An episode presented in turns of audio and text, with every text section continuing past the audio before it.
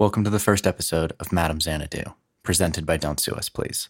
A cinematic adventure for your ears that tells mysterious tales by fans and for fans. Don't Sue Us Please is a binaural podcast. We strongly recommend using headphones. For more, stay tuned after the episode.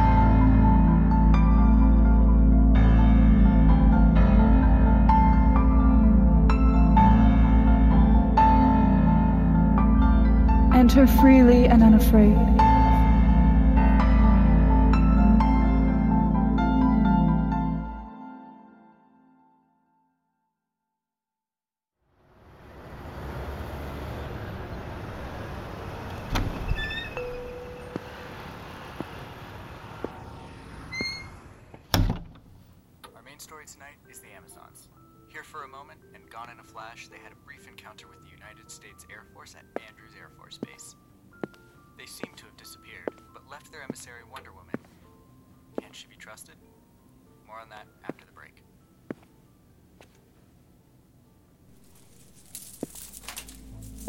Enter freely and unafraid.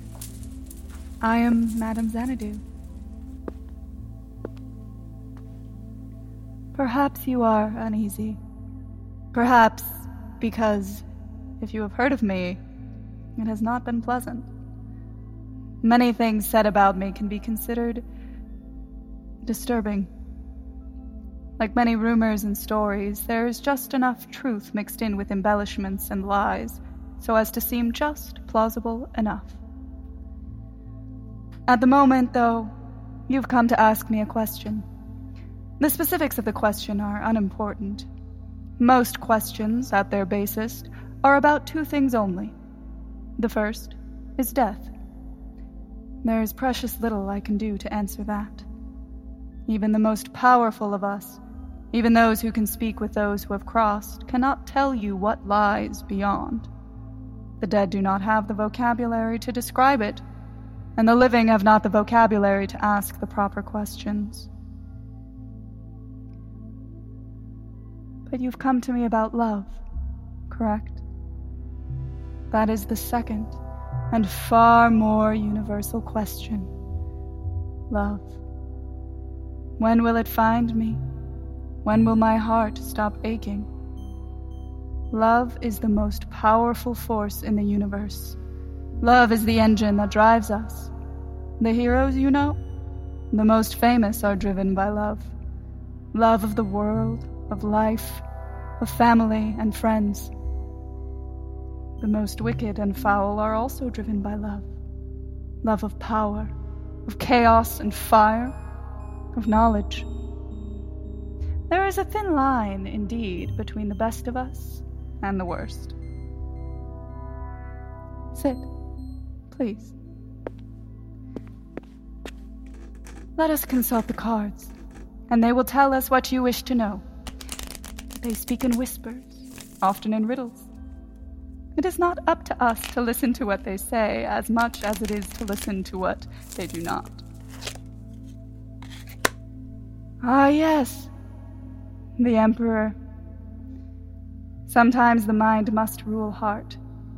Perhaps people accuse you of not feeling much, of being colder and detached. This is you. The Three of Cups. You have studied and learned. The knowledge you have gained in the past is beginning to influence your future. Hmm. The Knight of Wands. This may not be you, but instead be someone you've come into contact with who is more spontaneous. Someone who will put you into new adventures. Someone who will make you forget your plan. The lovers. How appropriate. However, the lover's card often indicates a crossroads or a path, two choices which may be mutually exclusive. The one choice cannot be made without acceptance of the other. The cards do not point to a specific path, but I have a story that may illuminate the darkness. Perhaps you've heard of Andrew Bennett. No? Surprising. Like myself, he is known to fewer, but if you know me, I'm surprised you do not know him. He is known by another name Vampire.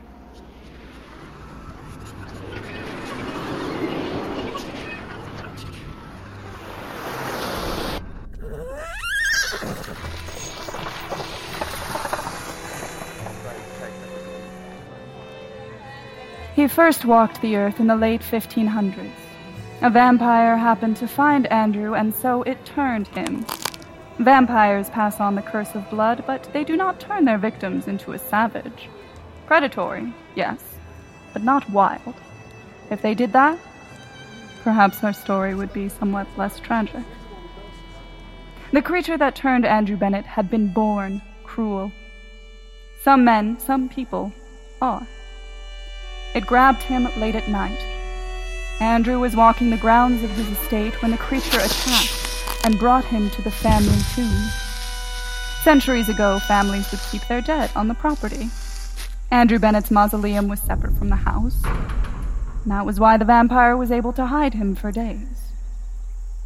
It was cold and dark in the tomb. Andrew Bennett shivered because he thought he should.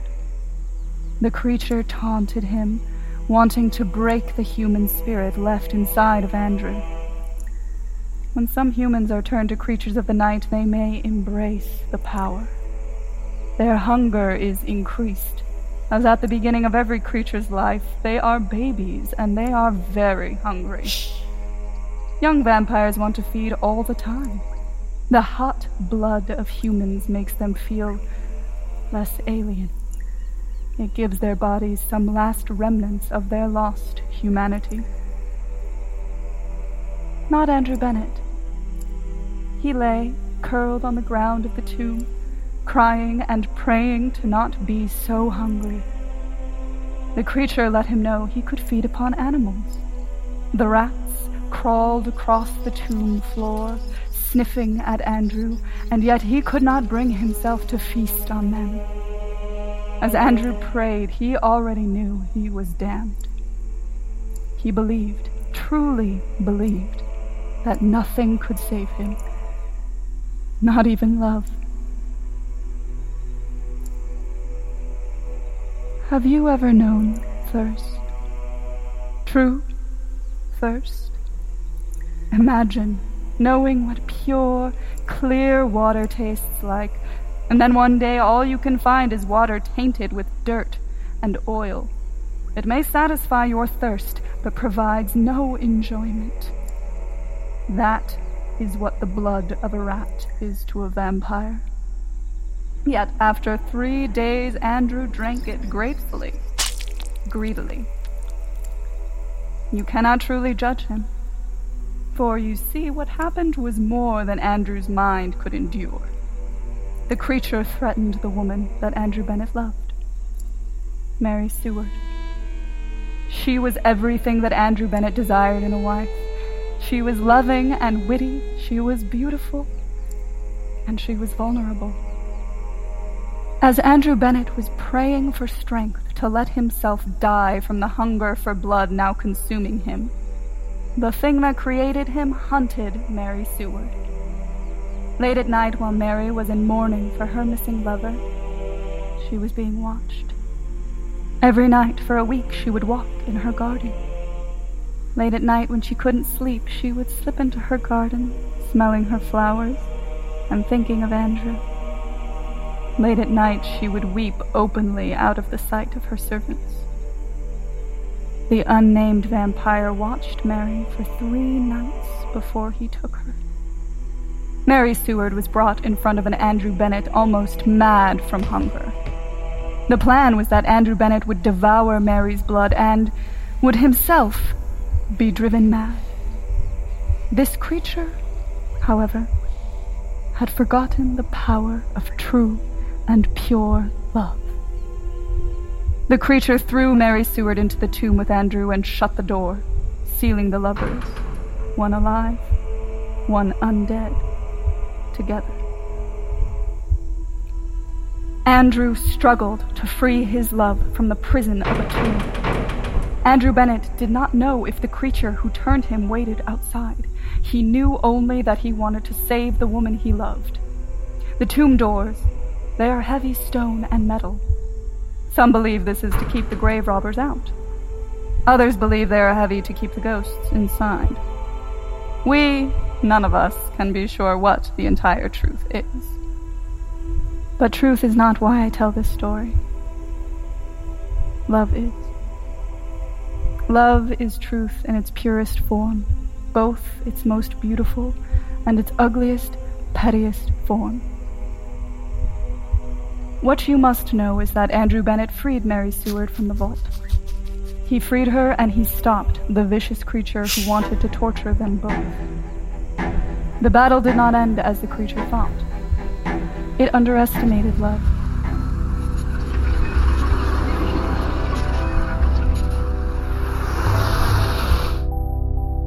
Love, you will see, should you not already know, is not poetry and flowers, not candy and longing glances cast from across the room. Love is visceral and real and angry. Those, like this demon, who are incapable of it or have not yet experienced it, have no understanding of how fierce and powerful love can be. We are designed to be hardy creatures. Love is no different. Poets, novelists, playwrights, songwriters, they have ever longed to make love as delicate as gossamer. It is not. It is sturdy as steel true love must be to survive. I speak not only of romantic love, though it is the most common usage of the word. Have you ever seen a lioness defend her cubs? An enemy's blood will be the most spilled then.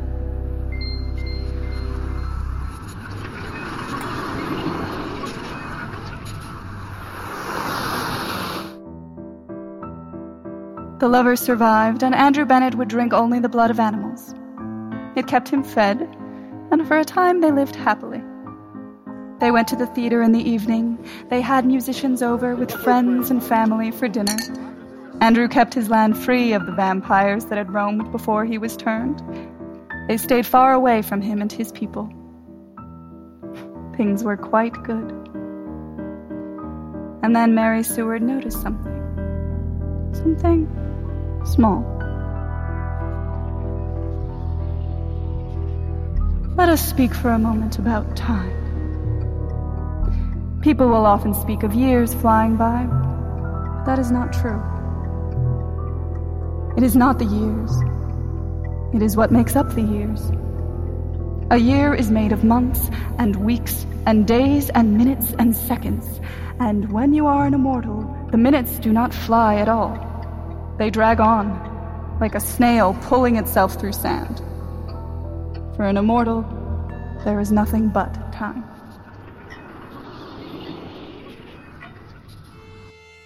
To many, it would have meant nothing. But when she saw a hint of gray in her hair, Mary felt a panic. She saw herself aging, her face becoming lined with each smile and frown and worry etched on her face. Her hands would become more difficult to use, pained and swollen, and she would no longer feel his flesh the same way. She pictured herself doused in perfume to dull the smell of death so that Andrew would not recoil from her. She thought of no longer being able to be intimate with him. Worse, she imagined him desiring other women. You see, Mary was a jealous woman though she would never describe herself as that. Jealousy and love are forever intertwined. There cannot be one without the other, no matter how much we would wish it. Andrew Bennett laughed when Mary told him about her gray hair.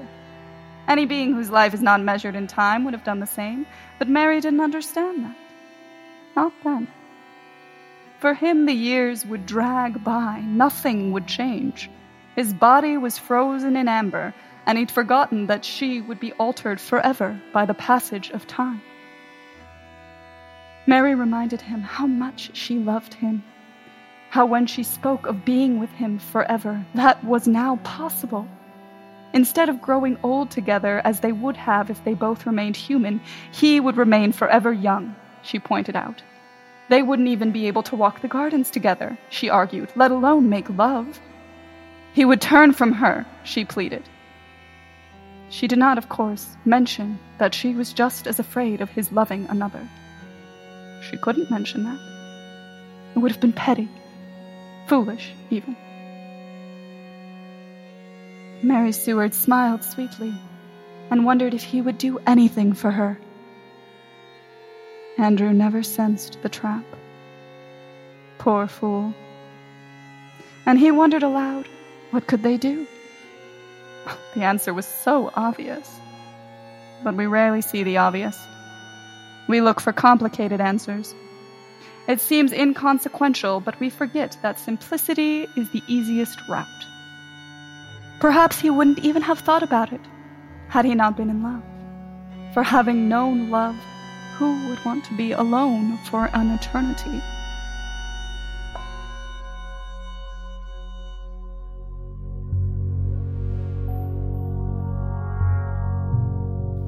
Everything that happened afterwards happened because of Andrew's promise to Mary.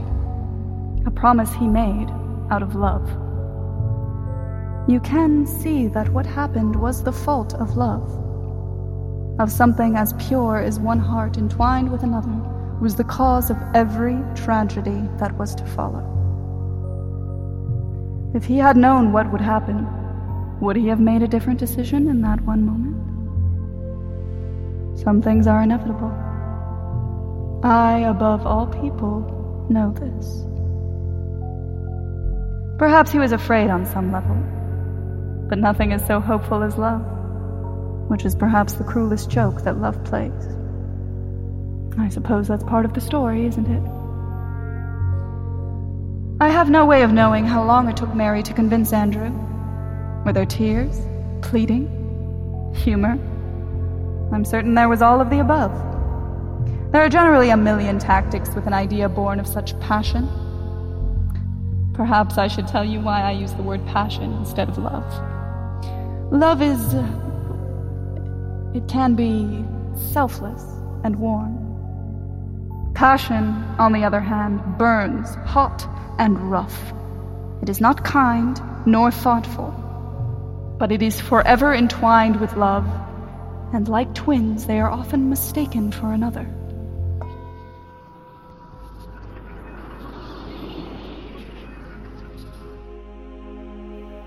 Andrew told her to enjoy the world for one more week. If you had one more day, not one day on the earth, but one more day to experience all that you've experienced before, what would you do? Would you feel the sun on your face for the final time? Perhaps visit a church? Would you eat fine food and get stinking drunk? Think of what you would do with one more day.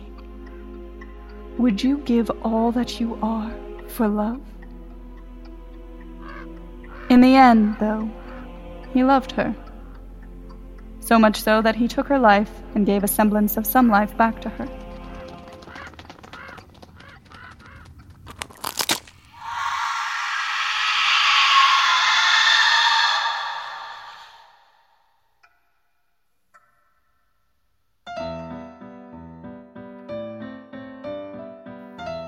Time passed quietly. Both Andrew and Mary kept to their promise of only drinking the blood of animals. They kept other vampires away from their territory. Their lives were mundane. As mundane as the life of a vampire can be, I suppose. They spent nights by the fire, reading, entertaining their society friends from before the change. They explained away an inability to socialize during the day by creating a French doctor who diagnosed Andrew with a rare skin condition where he was unable to withstand the light of the sun.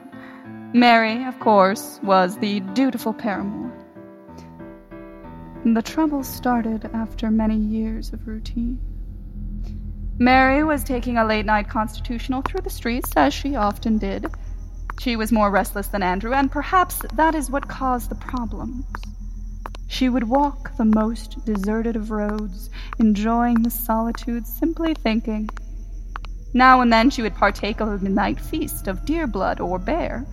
Sometimes she would simply hunt creatures through the forest, testing the limits of her strength and speed. Mary would start in the forest and walk slowly into town, moving from the pitch darkness of the wood to the dim lights of the center of town. There was one night Mary was walking and she heard something that caught her attention. She heard the sound of a fist on skin, followed by the cry of a woman. Mary carefully followed the sound, silent as she could be, until she came across a small house on the cheap side of town. Mary peered in window after window until she found the source of the sound. It was a man Mary had socialized with before. His name was Ian Percival. Mr. Percival was a cruel man. He had a little money, enough in those days to be considered rather well off. He felt that would allow him to abuse women. That night, Mary watched as he beat a woman known as a Lady of the Evening.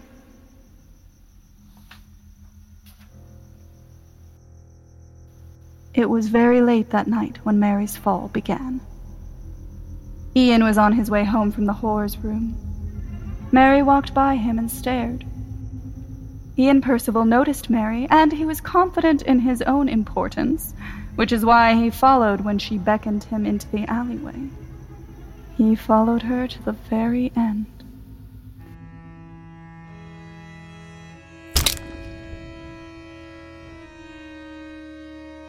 It was almost unsatisfying for Mary.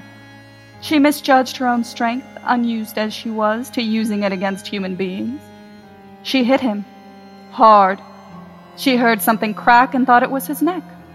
She was rather relieved to find out that it was simply his jawbone. When he started to stir, Mary carried him like a newborn babe into the woods. She stripped him of his clothes. What she said to him is lost to the winds. Words are carried on the wind until they fade, lost to time. Mary tortured him. There is no other way to describe it. She hunted him through the woods, hurting him, cutting him, using her strength to break bones before she let him loose again.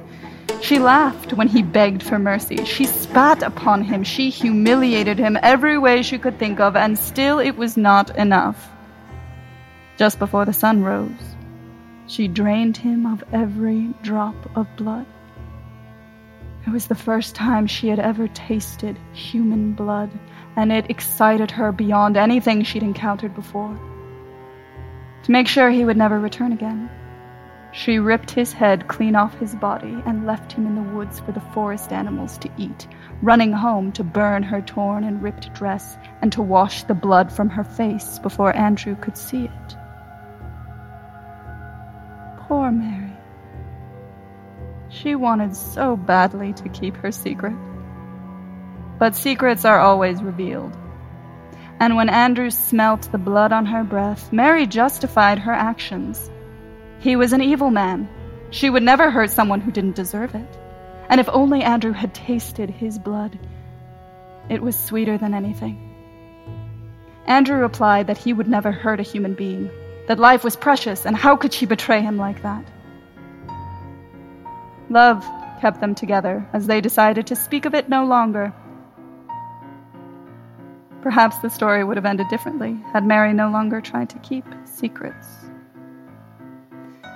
On her walks, she would find someone someone who hit their child, someone who robbed a widow. Now and then, of course, people would disappear, and they still do. And she swore that it was bad people. And for a time, it was only the wicked. Only Mary herself knows what caused her to take an innocent life. Perhaps it was the heady rush of holding life and death in her hands. Perhaps it was merely petty jealousy.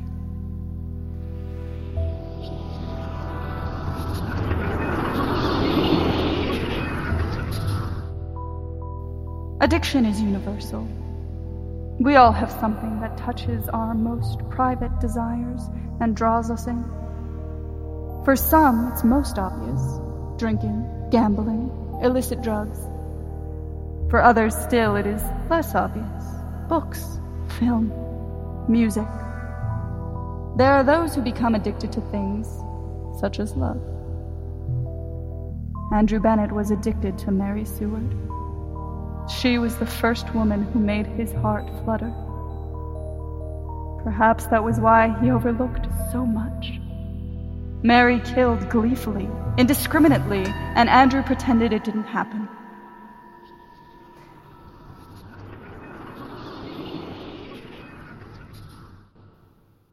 The time came when Andrew could no longer ignore her. It took many years, but it arrived. Mary had feasted upon a young couple. They were kind and innocent and had no evil in their lives or hearts. They were simply in the wrong place at the wrong time. The sun had set a few hours before, and the young couple was walking. I heard tell that the baby was crying, and the warm night air would often calm the tears, and thus they were out long after they should have been. Mary saw them and decided she would end their lives. Her attack was not the savage thing it was against her first victim. It was cruel and cunning and subtle. First, she approached the wife and asked to see the child, to hold her for just a moment. Mary, she told them, had only recently lost her own child to a fever, and that was why she couldn't sleep at night. She looked at the young man and told of how her husband had left her when the child was born, run off for another woman, leaving her alone. The woman held Mary's hand and stroked her hair while Mary smiled at the baby. Perhaps, Mary suggested, she could come back the following evening just to see the baby and to see such a happy, loving couple. It would surely mean so much to her. The young woman told Mary where she lived and asked her to come visit them. She didn't feed that night.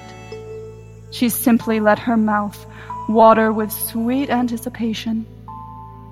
Vampires do not dream, but if they could have, Mary's would have frightened a demon. She went back the next night to their home, where she was welcomed with open arms. She held the baby and rocked in a chair in front of their hearth. Mary felt no warmth, but she felt the rush of the hunt in her blood. It took some time, but when the baby went to sleep and Mary handed the child back, the mother went to tuck the child in for the night. The man she took quickly and quietly. She snapped his neck with a quick turn and then slapped the woman so hard she was knocked unconscious. The man she drained quickly, for when the blood cooled too much, it was not to Mary's liking. And Mary liked things to be the way she liked them. The woman awoke to find her husband's eyes open and staring from his rocking chair. Mary held the baby in her arms. The poor woman cried and pled for her baby. She offered what money they had, what little they could give, if only Mary would spare the baby. Mary simply smiled. Mary told the woman she was a bad mother for allowing both her husband and child to die. And then she laid the baby gently down and drained the woman of blood. Mary looked at the dead woman and smiled. She took both corpse of the woman and the crying child and brought them to Andrew's mausoleum. She left the child next to the body and took yet one more step toward her destiny. She brought the woman back to life as a vampire and sealed the two within the tomb. For three nights, Mary waited patiently. When the house was quiet, Mary imagined she could hear the newly born vampires screaming. When she finally went back into the room, Mary saw the woman cradling the baby in her arms. The child was dead, drained of blood by its own mother. The woman rocked back and forth, and Mary laughed. Andrew Bennett found out about the woman, and if Mary thought she could control him, she was wrong. He threatened, yelled, wept, begged, all for her to stop. She threw her hunting into his face, and he banished her from his home, from his life. He told her if she were ever to enter his home or area of protection, he would kill her. Mary laughed at his threat and dared him to stop her. He could not, he would not dare stop her. She was so much stronger than he was, if not physically, then mentally. He would never be the type of man who would do what was necessary. He was weak and soft. She was not able to get another word out, for Andrew slapped her hard across the face. Mary flew across the room. She laughed then. She launched herself at him and tried to make love. He kissed her. It was rough and hard with no hint of kindness or gentility. Did he regret that? That their last kiss held no reflection of where their journey began? Of course. But he did not regret, for one moment, the wooden stick he drove into her heart. He dragged her body to his tomb and sealed her in, waiting until the following evening before he began to travel the world, aimless, without love. If only Mary had completely died that night. Some spirits hold tight to the physical world because of love. Mary's held on because of her anger, her hate. There was a foolish, arrogant woman who tied her to our world, where Mary is called forth by the simplest of rituals.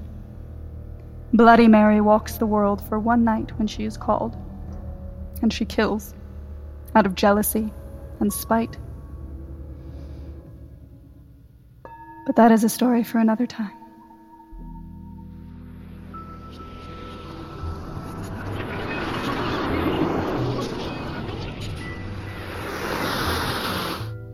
Tragedy, yes.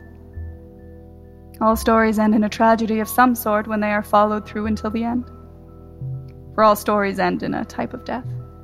Not just physical, but death of innocence, death of love. As I said, perhaps love simply isn't meant to last beyond a lifetime.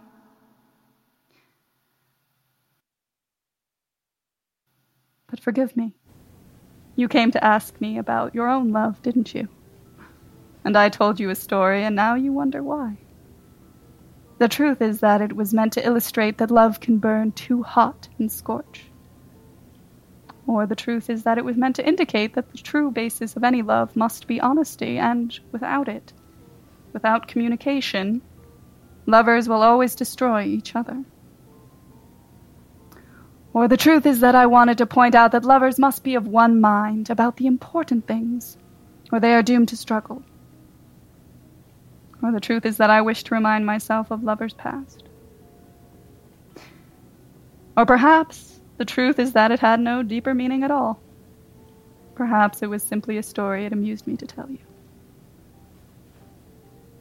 Please come back again and see me. I wish to know how your story ends. My door is always open to those in need, for I am Madame Xanadu.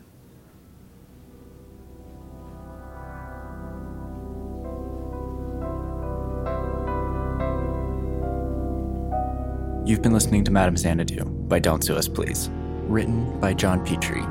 Directed by Kelly Monroe Johnston. Music and sound design by Josh Wilson. Creative producer Nora Barpal. Producer Matthew Klein. This episode features the voice talents of Alejandra Venancio. For more content, you can find us on all podcasting platforms at Don't Sue Us Please.